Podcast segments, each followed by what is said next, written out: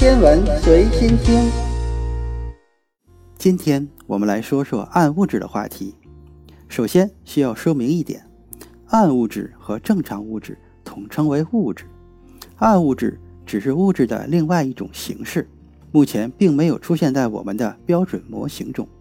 但是可以肯定的是，暗物质属于弱相互作用有质量粒子。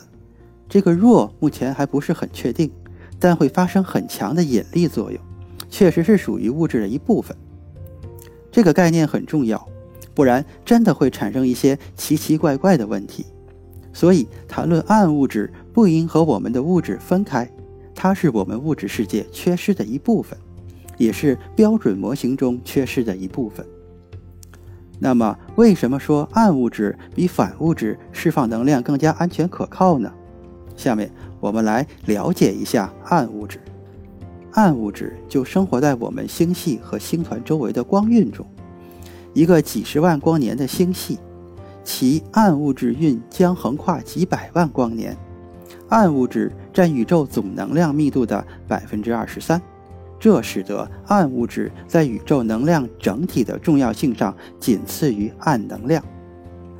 因为宇宙是膨胀还是减速，膨胀的速度是多少？都取决于宇宙中何种形式的能量密度占据优势。我们知道，目前宇宙受暗能量的掌控，但暗能量是在四十五亿年前才变得重要起来，因为随着宇宙的膨胀，它的能量密度超越了任何形式的能量密度。目前的含量大约是正常物质的五到六倍，也就是说，普通物质就是质子、中子、电子等等。构成我们日常世界的所有物质，只占宇宙总能量的百分之四到百分之五。那么，问题又来了：我们为什么发现不了暗物质呢？在四十五亿年以前，在暗能量主宰宇宙之前，就能量密度而言，暗物质在宇宙中占主导地位。暗物质对于宇宙结构的形成发挥了极其重要的引力作用。这个宇宙结构包括星系、星系团和超星系团等。这么巨大的暗物质，也让世界各地的物理学家和天文学家们头疼不已。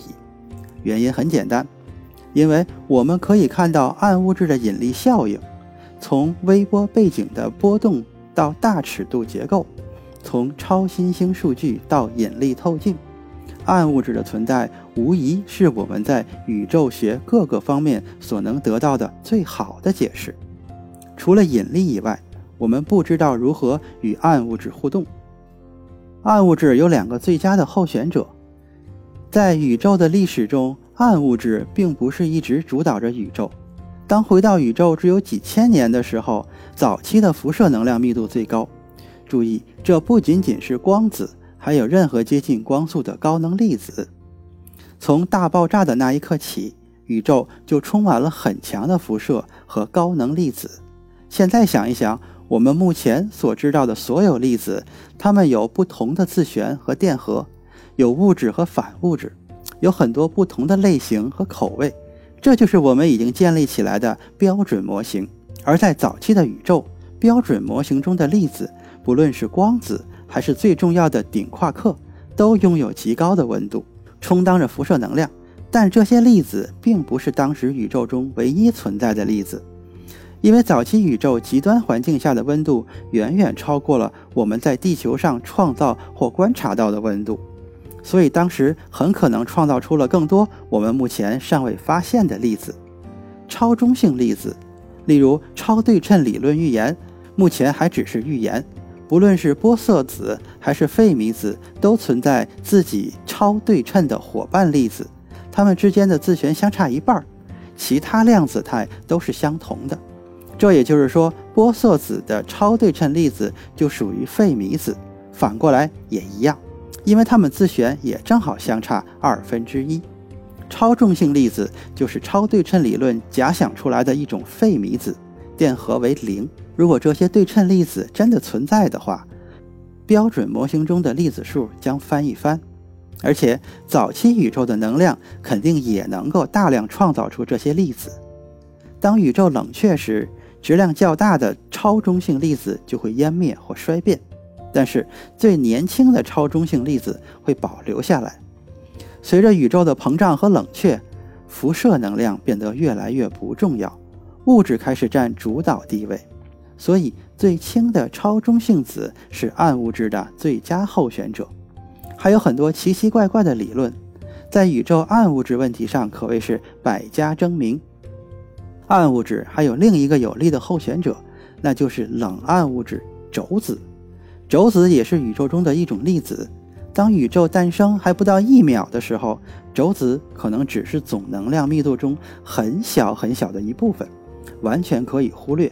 但是当宇宙冷却时，辐射的能量密度下降的比物质密度还快。到宇宙大约一万年的时候，轴子的能量开始超过了辐射，并开始主宰宇宙。这两种候选者中，与它们发生相互作用也是有可能的。如果我们的对撞机拥有更大的能量，可以创造出宇宙的初始条件，或者找到与它们发生互动的方法。我们虽然现在还没有成功，但这是科学前进的动力，就像几百年前我们找到了电磁相互作用一样。那暗物质有什么用呢？它能给我们带来无穷无尽的能量，而且这个能量是安全、高效和清洁的。我们知道。我们发现并掌控了电磁相互作用，给我们带来了电气化的革命。那么，我们想象一下，我们现在发现掌握了与暗物质的相互作用，这会给我们带来什么？那就是无限的能量，可以完美利用的清洁能源。惊讶吧？那这是怎么一回事呢？对于暗物质的大多数候选粒子，包括上面解释的两种主要粒子，暗物质粒子就是它自己的反粒子。这意味着，如果我们把暗物质粒子和另一个暗物质粒子碰撞，就会得到纯能量，跟我们常说的物质和反物质碰撞是一样的。但是，暗物质的优点是，暗物质对于我们并没有任何伤害，它既没有任何辐射，也不会撞疼我们，更不会和我们发生湮灭。安全、清洁、丰富、高效的能源，是不是很具有诱惑力呢？所以，寻找暗物质不仅仅是为了了解宇宙，满足我们的好奇心，它还能为我们带来无可限量的可能。今天的天文随心听就是这些，咱们下次再见。